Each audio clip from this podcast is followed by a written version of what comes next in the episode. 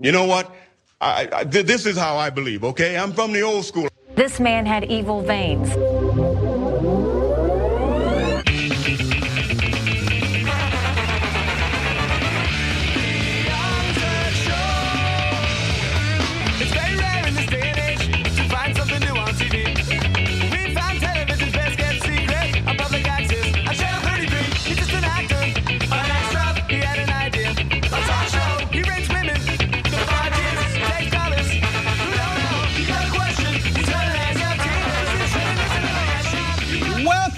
To live coverage of World War III.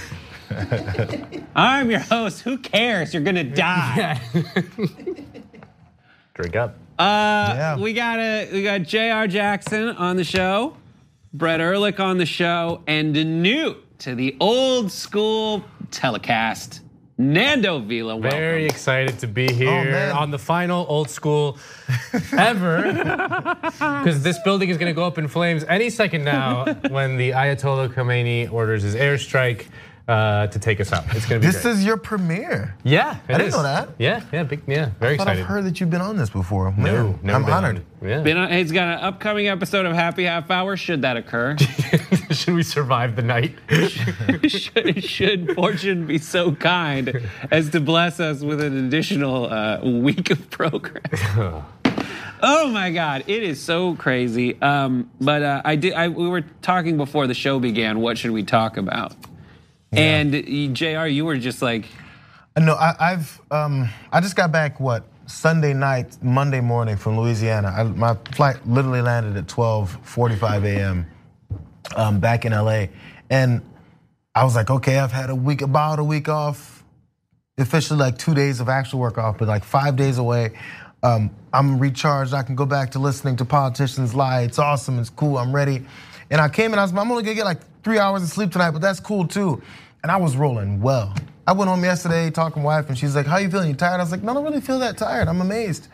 This has depleted me." Mm. Watching this for the past few hours since everything started with Iran's uh, response attack, it's just been constant, and I'm like, now I feel tired.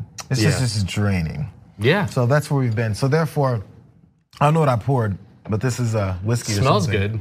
Yeah. Good oh, for you. make sure you have some. Yeah. This yeah, sparkling water. We're gonna replace that soon. Full disclosure: I did a shot of uh, High West. I want to. It's not Ronde. It's like Prairie Rye, uh, and now I'm drinking green tea. Recovery. Uh, to yeah, get back all my whatever. Eliminate the free radicals. It was like a very like off-brand, like hey, uh-huh. super. It's a super green tea. Eliminates your free radicals. I don't know what a free radical is, but that's what I'm it really against. said. It really said that that was like the selling point. Yeah. Yeah. What's what's an antioxidant? What's it like? What's an oxidant? Uh, we were just mentioned that during the show. Really? Like, an oxidant. We were talking in the control about like white privilege. It's like it's not white privilege, uh, but I know it's tough for black people. And it was like, well, I know what one side of the coin's cost called. What's the other? I know what oxidants are. What are the other things? Um, but yeah, I don't know what any of that is. I don't know what an oxidant is. No. I'm sure oxid, when you oxidize a nail, it rusts. Yeah, that doesn't I'm sound good. sure it comes from that. Yeah. It's funny. I was just texting with a friend about Iran, yeah. and his family does uh, pharmaceutical uh, things, and they. Yeah.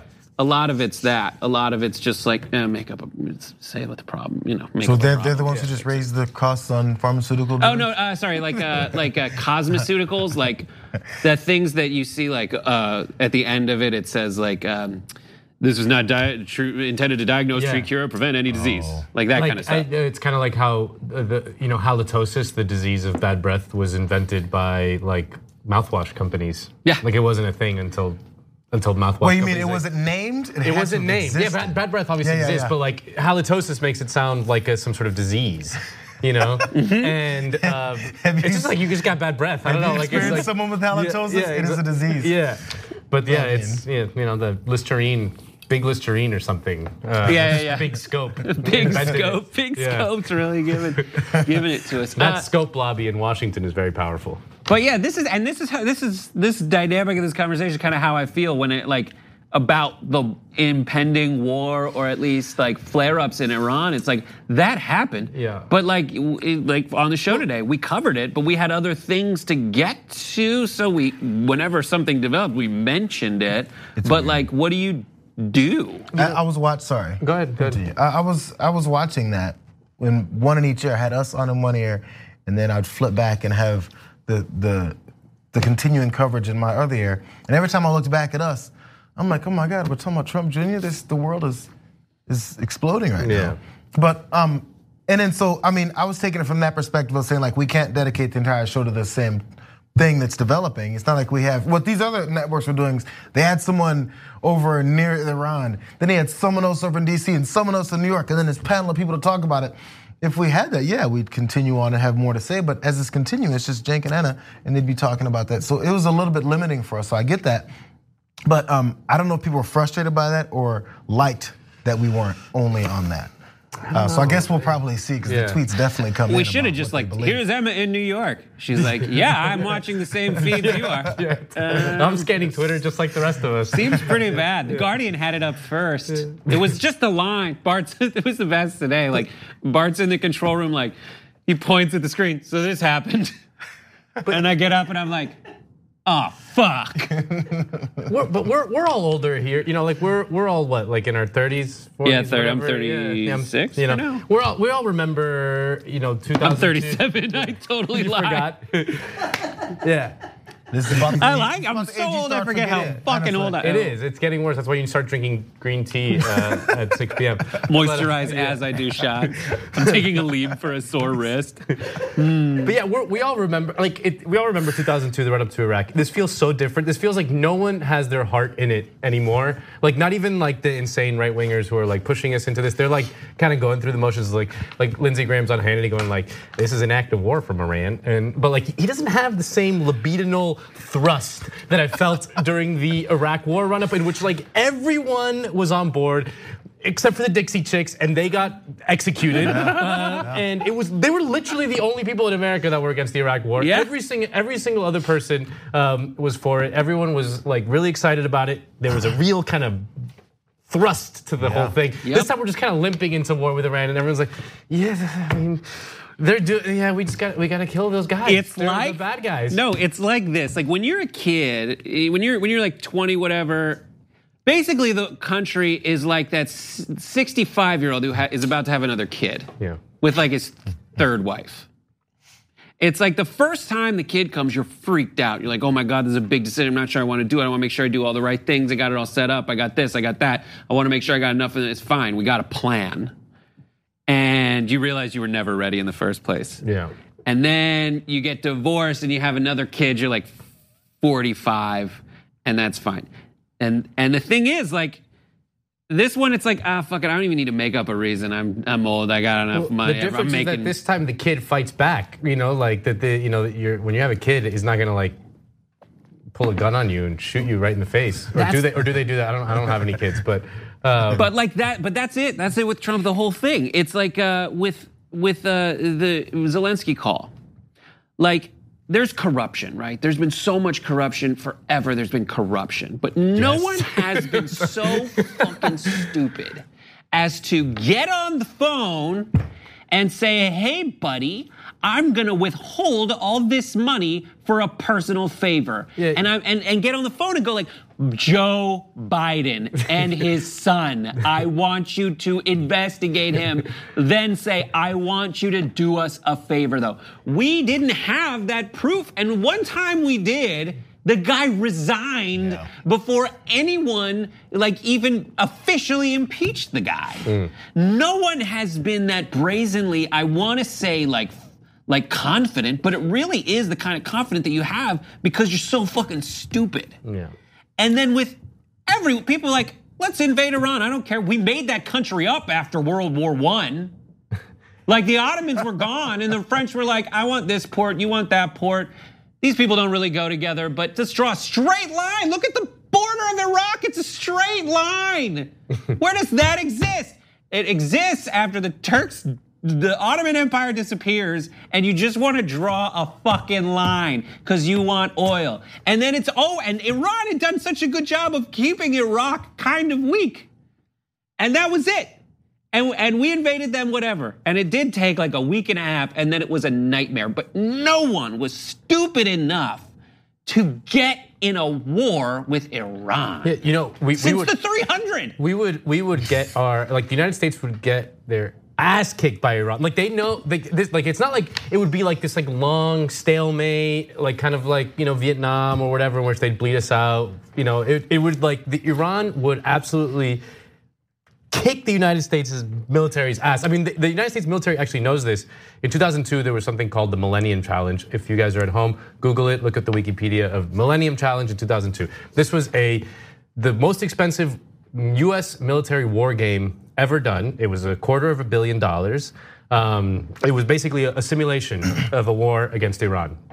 They made two teams: red team, blue team. Blue team was America. Iran was red team and they brought back some old general uh, out of retirement to lead the red team.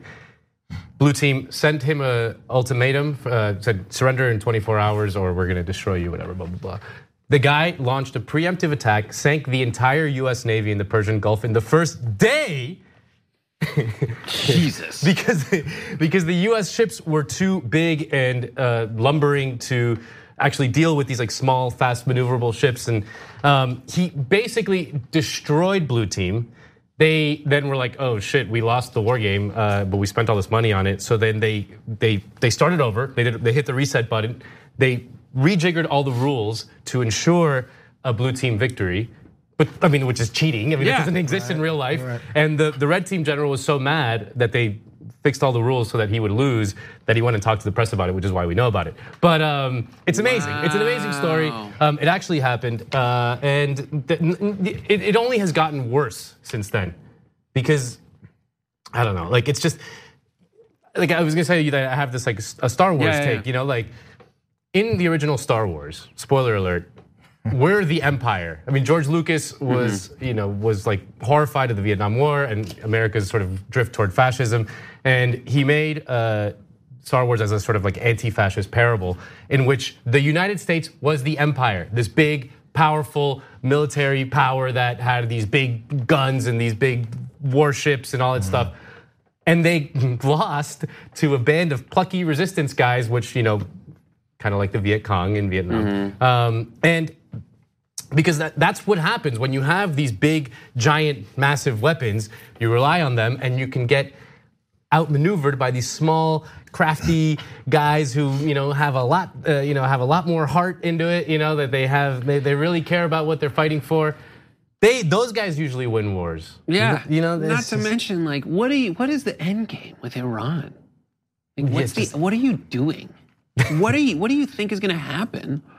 Like at the time, at the time, I mean, you can you can argue against Obama because in the end of the Obama administration, he kind of did a bucket list where he was like, I want to visit Hiroshima and I want to make some apologies, but I also want to like sign a, thing with Iran. I want to do all that stuff. The one thing he wasn't stupid enough to do was go to North Korea and give Kim Jong Un like an essentially like a sick demo reel of times he hung out with the U.S. president before telling him to go fuck himself. That's what Trump did. but you can say, okay, we had a lot of pressure on the Iranian government from resistance within the country to be less of a hardline theocracy. Um, fine. And I'm mad that Obama signed a deal. You can be mad about that. It's I don't agree with it. I'm happy with a non-nuclearized Iran in 2016. I'm not happy with a nuclear nuclearizing Iran in 2020. But you can be mad. But for Trump to then go and tr- and and start all this is fucking insane. Well, you know what, what does he want? Well, this is the thing, um, and I, I think I feel like I blame this all the time, but Trump is like a, a, a, a an embodiment of social media and 14 year olds. So back in the day, of course, there was rogue actors. There was huge empires that would attack people, as you broke down with Vietnam and everything. Um, there's things you do that are off the record and things don't get exposed as much. But now we see it all. Mm. Even W, when he started uh, Iraq in 03, that was 2003. We were not holding smartphones. You know, we were not tweeting.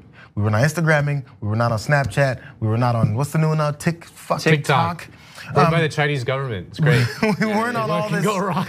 I give the Russians my face with age age tune or whatever. yeah, we it's weren't doing all this. But with the advent of all this stuff, we got people that want to be seen more. Trump is the embodiment of the direction that our politicians have gone, but also the need to be seen. He's this celebrity president who came in and now he has to be seen all the time. Oh man, now I gotta back it up because I tweeted about that. Now I gotta do something. Before, if you maybe said something behind closed doors as a president or even any other powerful figure in America, maybe everybody didn't see and hear it. You can go, yeah, I'm a reel back from that because I only told a few people and everybody in the country didn't hear me say these boisterous things. So now he's this figure who has to do something every time he said it because that's just the way it is. Remember the the, the Tide Pod challenge? Mm-hmm. Yeah. Kids kept sticking Yeah. Tide Pods in their mouths. This is like the Iran, the Iran, the Soleimani strike was kind of like an eating No, bro, I'm telling you. So I remember I was 14 years old and I had friends that when we were hanging out doing nothing because it was 1994, and one had. Uh, uh, uh, I can't wait for this. Yeah, what did, what did, what did 14 We had the year old- technology for Tide Pods at the time. no, for real, for real. We Just drank detergent straight out of the bottle. Kids did stupid things, right? So everyone knew about, you know, you take an aerosol can, put a flame to it, and boom, Oh, now you yeah, got, yeah, yeah. now I you did got a that too. flame, I did right? that too. I did yeah, that too. You did yeah, it, but yeah. what you didn't do was put it on Twitter or Instagram True. so that a million people in the country be like, man, you see that idiot Nando shoot that fire out of that thing? So everyone knew about this trick, but If everyone didn't get out see of it at the America's same time. funniest home videos, Right, this, right, you got an That old camcorder, you know, with the little time code on the bottom, and then you got uh, Bob Saget was like, "Look at these crazy kids." And half of those videos are from like 15 years before I that. know, yeah. So now everyone's throwing Tide Pods in their Tide uh, Pods in their face. When it should have just been 20 kids who died of it. Instead, it was like all these other kids the point where they're gonna put Tide Pods in the glass section at your local grocery store instead. So there's this explosion of idiocy, and Trump is that. He's like, he's the Tide Pod balls that everyone is seeing when before. In Nixon's day, it was just a hairspray with a flame. Let's go only a- back to those the good old people- days. Where you're just doing flamethrowers, jiggering a flamethrower at your Yeah, it doesn't. It didn't Dude. spread. Excuse the pun, uh, like wildfire the way it does now. Hmm. Before it was kind of isolated. Now it's everywhere. That's funny. Hey guys, Yeah. you, you guys curious about uh, Trump's tweet about 10 minutes ago? Oh yeah, what is it? What do you say? This is what he said. He says, "All is all is well. Missiles launched from Iran at two military bases located in Iraq. Assessment of casualties and damages taking place now. So far, so good. We have the most powerful and well equipped military anywhere in the world by far. I will be making a statement tomorrow morning. That's all is well. Anywhere in the world by far. All is Is the well. Hashtag so far so good. So far, so good is the best. like I remember like I like you know at the end of Jurassic Park when like they almost get eaten by two velociraptors and a T-Rex and like the Jurassic Yeah. Park logo falls Flies down perfectly, over yeah. Like I, that's that's Trump's tweet right there is so far so good. Yeah, like Like the empire crumbles all around him. as as the top of the Titanic falls off, and that guy falls off and gets whacked by the propeller. Another like sign from the ballroom just says "so far, so good." Uh, did, did you guys That's hear about how um, insane. wait, this is probably what happened? So they were gonna have a, a, you know an announcement tonight or an address from the president, and they were probably putting something together, and something either fell apart or they decided not to, but he wasn't gonna do it. They walked in when the national security advisors walked in. Pompeo, Mark Esper all walked in. I think it was Esper. They said he had a large bag. What was in that large His bag? His go bag, dude. Rad tabs. Like it was something to convince him either like, let's calm down. It was like a like one of those like uh, dioramas or something, you know, like what you do in school, where it's like these are the baddies, and these are the goodies. It was a puppet show. Yeah, yeah, It it was was a like some sort of like it was just all cyanide for everyone in the cabinet. yeah. Dude, here you go. So whatever it is that they told him, it had something. It, it was something that convinced him to go. All is well right now. Let's be quiet. Because what else I said earlier was My the God. problem with being a chicken hawk and a big talker, and uh, what uh, many Republicans were saying in the lead up to this was Trump's a strong, tough guy, and he's going to tell you how it is. Oh, The problem with being that guy and promising, if they dare do this, is you either have to do it or don't. And if you don't, enough people say, "What's up, chump?"